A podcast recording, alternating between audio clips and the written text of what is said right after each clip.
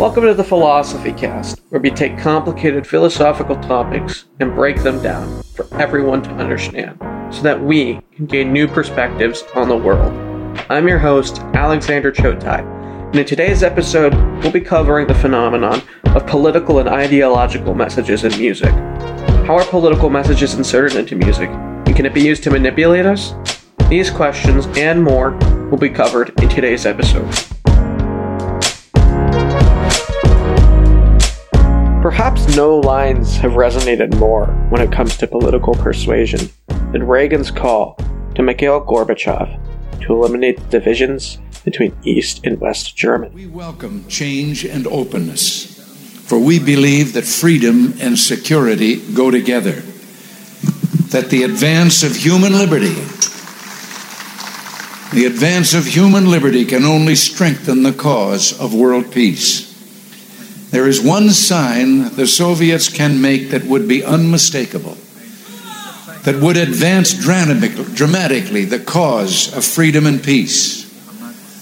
General Secretary Gorbachev, if you seek peace, if you seek prosperity for the Soviet Union and Eastern Europe, if you seek liberalization, come here to this gate.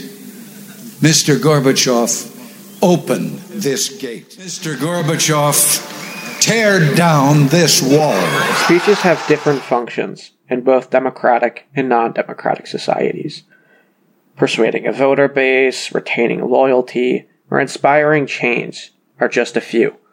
People also tend to think about political images, the patriotic visuals of Paul Revere's take on the Boston Massacre, which illustrates British soldiers mercilessly firing into an innocent crowd of colonists, to World War II propaganda posters, which sought to promote ideologies ranging from Nazism, communism, and democracy. But the focus of our first episode, and what I want to talk about today, is something we don't often consider as evidence of political messaging music. Music is something basically all of us interact with on a daily basis. So it's no wonder that artists use their platform to promote the ideas that they favor. Beyond the views of the original artists, we can also find leaders in political parties taking advantage of the memorability music offers in an attempt to set change in motion.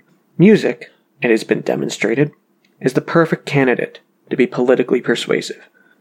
The very question of how music sways public opinion was something even ancient Greek philosophers occupied themselves with. Everybody's heard the name Plato, naturally, as he is one of the most prominent Greek philosophers out there. Generally speaking, Plato viewed the state as an entity which should be responsible for most aspects of the citizen's life, and should take on the role of a protector, an educator, and overall, a nurturer of the populace. Because of Plato's view of the state and his awareness of how deeply music could emotionally drive people, he drew a less than hopeful conclusion about the power musical innovation could hold. Plato would go on to state, quote, Any musical innovation is full of danger to the whole state and ought to be prohibited. When modes of music change, the fundamental laws of the state always change with them. Plato was concerned about change in the musical world because he thought it would lead to the change in government, which he so vehemently opposed. Plato serves as an example to us that making a connection between music and the state is not a new idea, although time has only proved Plato's considerations even more relevant. Plato's proposed solution to this problem was to ban the newer music of the time, that being music which made use of the Ionian and Lydian modes. To Plato, this music lacked the seriousness of the Dorian and Phrygian modes, which he felt were more conducive for moral growth. At the time, Plato's thoughts on music were not taken very seriously throughout Greece. But what he did manage to accomplish was setting the stage for later interpretations of music in the Western Hemisphere. Also, it turns out that Plato and the ancient Greeks were not the only ones pondering the topic. To turn to Eastern schools of thought for a minute, Confucius admired music's ability to inspire unity amongst people and to persuade these people to carry out a common political goal. However, Confucius also condemned music, which appealed only to the ears, as weakening to an individual's character. Finally, we can see Plato's sentiments echoed in several religious teachings. Hebrew philosophers warned their followers that profane songs would destroy the world, and claimed that songs imbued with religion could spare them from such a fate. In the Islamic world, philosophers admitted that music was a double edged sword that could be imbued with either evil or good. Finally, we can see the Christian attitude towards music expressed throughout history in the teachings of the Quakers, who opposed music as they did all forms of art and condemned it as a tool of secularism. Plato would find himself being proven right when it came to music ushering in political change. For example, take a look at American slavery. It was not uncommon for slaves to sing as they worked, and songs which subliminally spoke of eventual freedom, as well as ways to reach that freedom, were commonplace. Now, when analyzing songs of slavery, it's important to realize that explicit rebellion was swiftly and harshly punished. When we look at how slaves resisted their captivity, we almost are always looking at small actions which collectively made a big difference. Music is a perfect example of such actions. For example, the spiritual Wade in the Water was believed to contain lyrics which served as instructions on how to use the Underground Railroad. Let's take a listen. Wade in the water, wade in the water, children. Wade in the water. God's gonna trouble the water. God's gonna trouble the water. Some historians interpret the song's repetition of the phrase, wade in the water, to be a call to slaves to get in water while escaping their masters in order to hide their scent trail from slave catching dogs. In addition to providing instructions for escape, other slave songs sought to give slaves hope in face of their horrible living conditions. With slaves being newly introduced to Christianity, many parallels were drawn between the Bible and their immediate surroundings in order to create songs which would keep them going, despite the terrible odds they faced. Many saw the Exodus, or the leading of Israelite slaves out of Egypt by Moses, as something to hope for in their own situation. Additionally, depending on where the song was being sung, comparisons of the Ohio or Mississippi to the Jordan River were also made. Of course, slavery would be a regrettably long lived institution, only really officially ended by Lincoln's Emancipation Proclamation in 1863. But the power these songs had were intrinsic in their nature. As was said, violent rebellion rarely ended well for slaves, and so whatever kept slaves afloat would prove to be indispensable comfort in their otherwise grim lives. It's also worth considering that perhaps groups maintaining an identity in a society which attempts to dehumanize them could be an act of political and social rebellion in and of itself. Music, just like slaves starting families, proved to be a way for them to maintain humanity in a position where both society and the law told them they were nothing more than property. As for songs like Wade in the Water, some estimate that around 100,000 slaves escaped captivity through the Underground Railroad, very thoroughly proving songs like these to be impactful on slave life. Some could argue that resistance to slavery was one of the very first forms of political music present in the independent country of the United States, but it very well wouldn't be the last. Right now, the United States is very politically divided but political conflict, as has been stated, is something which repeats time and time again. Let's look back to another time in American history where the nation was split between two opposing sides the Vietnam War era. As many Americans know, the Vietnam War was an extremely controversial endeavor, with some feeling that the war was unhumanitarian and unjustified while some supported the cause and felt that the soldiers fighting for it deserved the utmost respect. To analyze the role music had to play in this torn time of American history, let's analyze the lyrics of the song Ballad of the Green Berets. The Ballad of the Green Berets was written by Barry Sadler and released on March 5th, 1966, where it quickly became a number one hit with the Billboard magazine. Barry Sadler, or more appropriately referred to as Staff Sergeant Barry Sadler, was himself an active duty member of the United States Army Special Forces, otherwise known as the Green Berets. In 1964, Sadler's tour as a combat medic would be cut short when he was severely injured by a punji stick, a very commonly seen booby trap in the Vietnam War. During his lengthy hospitalization, Sadler wrote a ballad about the heroism of the Special Forces, which eventually found its way to Robert Moore, an author who was writing a book entitled The Green Berets at the time.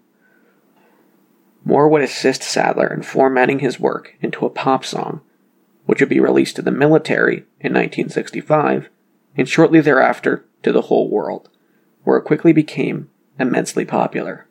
Here are the song's opening lines Fighting soldiers from the sky, fearless men who jump and die, men who mean just what they say, the brave men of the Green Beret. These first couple of lines hope to create an image in the listener's mind that the Special Forces are honorable men. These opening lines don't just call the soldiers brave, but instead, fearless men who jump and die. When we consider what these lines actually mean, we get the mental image of soldiers sacrificing their lives for the country. Sadler takes his praise for this unit further with the line, Men who mean just what they say. This line is included to argue that the soldiers are, in fact, honest and not as corrupt as some popular media portrayed American soldiers at the time.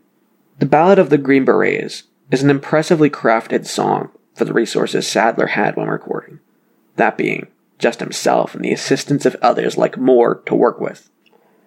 I would strongly recommend all to listen to the song in its entirety, but to touch on the song's relation to political music one last time, I'd like to draw attention to the third verse of the song. Back at home, a young wife waits. Her green beret has met his fate. He had died for those oppressed, leaving her this last request. At this point in the song, we are being told about a wife whose husband, a Green Beret, died in combat. We can assume this is included in the song in order to draw an emotional response. But the line I think is interesting when it comes to political messages is he had died for those oppressed. In the context of a pro war stance on the Vietnamese conflict, we can only assume that this line is referring to the victims of communism in Vietnam. Out of all political messages in the song, this line is the most explicit. It portrays American soldiers as fighting for those who cannot fight for themselves, which in the case of the song is most likely Vietnamese citizens. What this line is suggesting is something many would consider to be highly controversial and widely opposed in the Vietnam War era. But yet, the song still managed to be a massive success. Such success is what makes the Ballad of the Green Berets such an interesting case. At the time of its release, strong opposition to the Vietnam War was not yet widespread by any means. The reason many may associate this time period with anti Vietnam War sentiment could be due to Hollywood linking pop music and Vietnam War protests together in the 60s. It wouldn't really be for another year that America would see its first major anti war song, Buffalo Springfields, for what it's worth. The question remains then does the Ballad of the Green Berets count as a political song? Well, it serves to prove Plato right that change in music brings about change in society. The Ballad of the Green Beret was written just before the Vietnam War erupted as a controversial topic, and just before people were labeled as either pro war or anti war. The Ballad of the Green Berets was simply trying to paint soldiers as virtuous, but it serves to teach us about how messages in music were about to become increasingly politicized. The Ballad of the Green Berets was enjoyed by several listeners who were skeptical of the points made by those who would belong to the up and coming anti war movement. Such an outcome serves to prove that a music's capacity to be political functions very similarly to music's capacity to elicit certain emotions. Such a mechanism relies on both the music's creator and the music's audience. On the topic of audiences, it's important to ask what makes us, as listeners, susceptible to the power of ideological music? As has been demonstrated, political music does indeed have an impact on us, so why does it have such an impact? Well, the first thing to look to when looking at the answer to that question is a simple fact that music is memorable in a way that a lot of other art forms just aren't. We often say that a song is catchy, but we never say that a painting or a sculpture is. Simply put, music sticks with us. Lyrics, particularly, seem to stay in our mind for a very long time. When the lyrics in question have a political meaning behind them, it's no wonder that people find themselves favoring certain ideologies due to the music they're exposed to. In addition to just plain memorability, political music impacts us way in the same way all music impacts us, by evoking emotion. While many people understand that music does evoke emotions, many don't consider how music exactly does this. And although the answer may seem simple at first, it's actually a question that many philosophers have debated. The central point of disagreement is this Is music an expressive art form or not? To better explain that question, let's look at something like a frown versus the sentence, I am sad. Both communicate the same message, that being a message of sadness. However, the way this message is being delivered in these two instances, some would argue, is different. Some would attempt to draw the distinction between expressiveness and expressivity. The argument would go something like this The sentence, I am sad, is expressing sadness, letting those who hear the sentence know that someone is sad. A frown also does this, but it is also communicating what it's like to be sad. In the case of a frown, it is showing us what sadness looks like, the facial expression in which the corners of the mouth are drawn downward across the face. Because the frown is showing what sadness looks like, it could be argued that it is expressive of sadness and not merely an expression of sadness. It's not letting you know that someone is sad, it's showing you what sadness is. With this distinction in mind, many would be inclined to claim that music is also expressive of emotion, because through the tempo, melody, and pitches of a piece, it is expressing a specific sentiment. For example, some would say that a piece with a slow tempo is expressive of sadness, much like a frown is. This sounds like the most logical conclusion possible, until you consider the main difference between a frown and a slowly paced song. When we compare the sentence I am sad to a frown, there was one thing that these two examples had in common. That being that there was an object, in this case a person, feeling an emotion, in this case sadness. Both the sentence and the facial expression were a way of letting others know what a person is feeling. It's just that the case was made that the frown also communicates what sadness is. In the performance of a specific musical piece, is there really something feeling an emotion? The instruments being used to perform the piece certainly aren't. So is there really any comparison between a frown and a piece of music? Some would say yes, by arguing that the object feeling the emotion in a performance is the musicians performing it. This sounds perfectly logical, but then there's a lot of questions which can be asked to oppose that conclusion. Firstly, when a group of musicians are performing a piece written several centuries ago, how can we say for sure they're feeling the same thing the composer felt when they were writing the piece? What's more is, most performances of music include more than one person. Usually, there are several involved. Who's to say that one musician's emotional interpretation of the piece isn't completely different from another musician's emotional interpretation of the piece? Finally, is it really all that unlikely that composers have the ability to write pieces of music which evoke emotions they aren't feeling at the time, or even about emotions they haven't felt in their lives at all? These questions are the reason musical philosophers are so torn on how and why music evokes emotion in us. There are several theories as to how the whole process works, but one popular one is the contagion theory, which suggests that emotional responses to music can sort of just happen to us instead of being a truly cognitive response to something. The reason this theory is called a contagion theory is because it proposes that emotions are somewhat contagious. When we're surrounded by a group of sad people, we can become sad as a result. We don't have to know what they're sad about. By extension, we don't have to be sad about what the crowd is sad about. We can be sad and think of our lives as own grievous experiences. Music, followers of this theory suggest, functions in a similar way.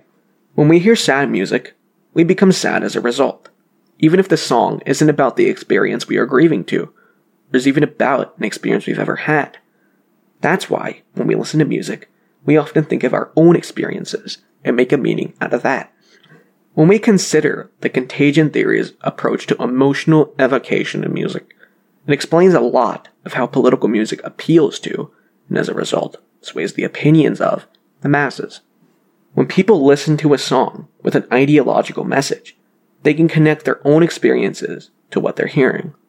What they're hearing being either an endorsement or condemnation certain ideas. Just as sad music can make us sad, right wing music can make us right wing, left wing music can make us left wing, and so on and so forth. When we view political music in this light, we can truly see how powerful of a tool it is. Political music is relatable to us through our own personal experiences and drives us toward an ideology. In a lot of ways, our own political stances are nothing more than a result of our own life experiences. What political music can do is take this process of forming a person's political conscience based on their experiences and expedites it. When we interpret political music's role like that, it makes it sound very much like something which can be taken advantage of, and it certainly has been. So far, the only examples given have been cases in which citizens attempted to put forth their ideas in hopes of spreading them and ultimately achieving their ideal society. As was mentioned earlier, however, political music is not merely just a tool of citizens and the masses, it's also a tool for governments to ingrain their ideas in their populace, no matter what those ideas may be.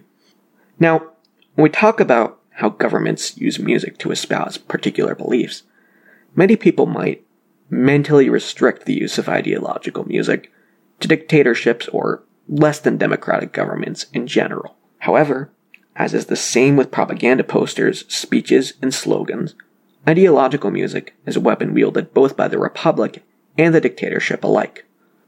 The most glaring example of ideological music in a nation or government is a national anthem. National anthems are nearly universal, and because they are universal, they work to challenge the stereotype that political songs are only present in the arsenal of totalitarian dictatorships which seek to manipulate their populace. The national anthem of France, for example, has some very politically charged lyrics. The French national anthem, La Marseillaise, can be described as a reaction to Austria and Prussia's invasion of France in an attempt to quell the French Revolution. In a way, seeing foreign opposition to the revolution empowered revolutionaries to become even more revolutionary, and thus the anthem was written to serve as a marching song for revolutionaries defending France from these invaders. The marching song became the country's national anthem in 1870, where the idea whether France was a republic or monarchy was settled on once and for all. France's future was being a republic. Being an anthem born out of opposition to invasion, the anthem's lyrics are pretty aggressive and even quite violent. The first two choruses of the song, the choruses which are most frequently sung at sporting events, translate to Arise, children of the fatherland, our day of glory has arrived. Against us, the bloody flag of tyranny is raised. The bloody flag is raised. Do you hear in the countryside the roar of these ferocious soldiers? They're coming right into your arms to cut the throats of your sons, your comrades. To arms, citizens, form your battalions. Let's march, let's march, that their impure blood should water our fields. As can be seen, this piece is very upfront about the beliefs it is espousing. It's attempting to convince a populace that they are under attack by others, and that they should attack back. La Marseillaise is a good example of how music can be used to convince soldiers and an overall populace of ideas. Although the version of La Marseillaise used for France's national anthem is unmistakably pro Republican and approves of what came of the French Revolution, the tune has been used for other purposes too. La Marseillaise de Blanc was a modification of the original song, which was given pro royalist and Catholic inspired lyrics in place of its pro revolution sentiment. Although the same structure is present in this rendition, words and phrases are changed to really make clear who the enemies are. In this case, non Catholics, revolutionaries, and the blues, which refers to Republicans. This rendition of the song translates as such Arise, Catholic army, the day of glory has arrived. Against us, the Republic's bloody banner is raised. Do you hear in our countryside the impure cries of the wretches who come, unless your arms prevent them, to take our daughters, our wives? To arms, Vendéens, form your battalions. March, march, the blood of the blues will redden our furrows. In this case, the song serves as a motivator to the citizens of the Vendée, a region on France's coast in which citizens attempted to resist Republican forces. Both songs serve as an example to us about the purpose of political music in a national sense. When the state of a nation uses political music, it uses it in an attempt to gain support for ideas. The reason why the state needs support for ideas differs depending on the situation. In the case of La Marseillaise, citizens and soldiers needed to be driven to fight for their cause, whether that cause be loyalist or Republican. There are, however, other reasons why a nation might employ political music, with some being manipulative. One such example of manipulation through political music was the state of music in Nazi Germany. Music which ran counter to the beliefs of the Nazi Party was banned, and most of the time, this included music created by Jewish composers. To fill this void, the regime aggressively promoted the music of only German composers. Hitler's ideas on the pure Aryan race reflected in how he viewed music and all art as well. Specifically, Hitler was a big fan of Richard Wagner. Wagner was a German composer who Hitler viewed as one calling for German and Aryan greatness, and he viewed his Reich as the answer to that call. Hitler actually said that, in order to understand the Nazi Party, one would first have to know Richard Wagner. Hitler and the Nazi Party were generally favorable to music composed by those without any Jewish ancestry and those composers which agreed with the ideals espoused by the Nazi Party, although some disagreements on which composers were and were not representative of German purity did occur. One thing most of the party did agree on was a general disdain for music born out of modernity. The Nazi Party accepted only traditional music, for example, the rising form of atonal music, or music which lacked a distinct central tone, was sharply opposed by the Nazi Party. Nazi official Hans Severin Ziegler stated, quote, Atonality in music signifies degeneracy in artistic Bolshevism. Unquote. Head of the Nazi Office of Foreign Affairs Alfred Rosenberg said that the whole atonal movement in music is contradictory to the rhythm of blood and soul of the German nation. The Nazi Party attempted to control their people by exposing them to only music they deemed as purely German and traditional. By exposing them to this, Nazis bred the nationalism that led to the ideology of the Third Reich. However, what's necessary to consider is that the classical music promoted by Nazi Germany wasn't about politics or the master race. Most of it didn't even contain lyrics. Such a phenomenon serves as more evidence that the audience of a piece can attach a political meaning even when there is none in the original piece. Lyricless classical music was also accompanied by explicitly pro Nazi music too, however. Joseph Goebbels, the infamous minister of propaganda under Hitler's Third Reich, was very aware of how important music was in German culture. With this knowledge, Goebbels attempted to reach the citizens of Germany using music. Goebbels would use the skills of Horst Wessel to create Horst-Wessel-Lied, which would become the Reich's official anthem. The song's lyrics attempt to victimize the paramilitary unit of the SA in an attempt to push listeners further into Nazi ideals. The song's lyrics translate to Raise the flag, the ranks tightly closed. The SA marches with calm, steady step. Comrades shot by the red fronted reactionaries march in spirit within our ranks. Clear the streets for the brown battalions. Clear the streets for the storm division. Millions are looking upon the swastika full of hope.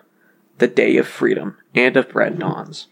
What we can immediately identify from the anthem is the fact that the song is trying to emotionally appeal to people by mentioning the Third Reich's dead soldiers. The other image we are presented with is millions looking upon the swastika full of hope. The song is preying on the hopelessness many German citizens felt after World War I, and claiming that the Nazi Party will offer these citizens hope. Finally, we come to the line, The day of freedom and bread dawns. This line is most likely appealing to the unemployment and economic turmoil Germany saw after World War I, is promising citizens a day of freedom and of bread, with bread being a common thing used by highly nationalistic movements at the time to represent prosperity. So, now that we've seen how music can either be political or politicized by both citizens and governments, the question remains why should we care? How does this affect our lives? Well, firstly, pop music, music in general, is something that most of us encounter every single day of our lives. When something that we encounter every single day has an agenda behind it, it becomes vital to be conscious of the ways we are being influenced so that we can do our best to maintain a clear view of the world. Now, this isn't to suggest that all political messages in music are bad and subversive, but it does mean that we must strive to understand the messages in our media better. This topic was introduced with the words, the past couple of years have been very political. I'm sure many would agree, but what does such a statement mean? Politics is defined by the Merriam Webster Dictionary as the art or science of government. When we think of the role that our government plays, chances are it's a pretty big one. Our government is tasked with making our country cohesive as a whole. Different people believe that such a task is being carried out successfully with different levels of effectiveness.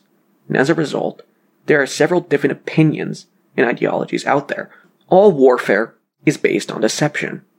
This quote might be one of revered Chinese strategist and philosopher Sun Tzu's best known statements. If all warfare is based on deception, is it really so much of a stretch to treat politicized media as almost akin to warfare? When the word war is said, what comes to mind? Many will think of tanks, guns, battleships, and other forms of physical combat, but that only covers the small type of war that is between countries, and only physical combat at that. In reality, the word war can cover a lot of other things too. Although many might not consider the media we watch to be part of warfare, it can certainly deceive us. This deception, however, is something we can avoid by being conscious of how we are trying to be sold a specific idea or set of ideas. As was explained, music is a particularly convincing form of art because of its capacity to be memorable and to stick with us. Because of music's propensity to stick with us, it's very easy to be deceived by it. It's important to know of the tricks at play so that we can stay true to our own beliefs. Such a skill is always valuable, and the past couple of years have only proven it to be more necessary. Thanks for listening. I'll see you next time when we go more in depth on specific political ideologies and the role of the state within several different ones. Until then, happy listening. Next time you listen to your favorite playlist or on the radio in your car, try to pay attention to what's being sold to you. And further than that, try and make a judgment on if you actually agree or disagree with a narrative being put in front of you. Thanks for listening to the Philosophy Cast. We hope you learned something new or gain a deeper understanding of the world around you. Live to know what you think, and you can tell us your thoughts at thephilosophycast at gmail.com or at philosophycast.com. This has been Alexander Chotai, and I'll see you on the next episode of Philosophy Cast.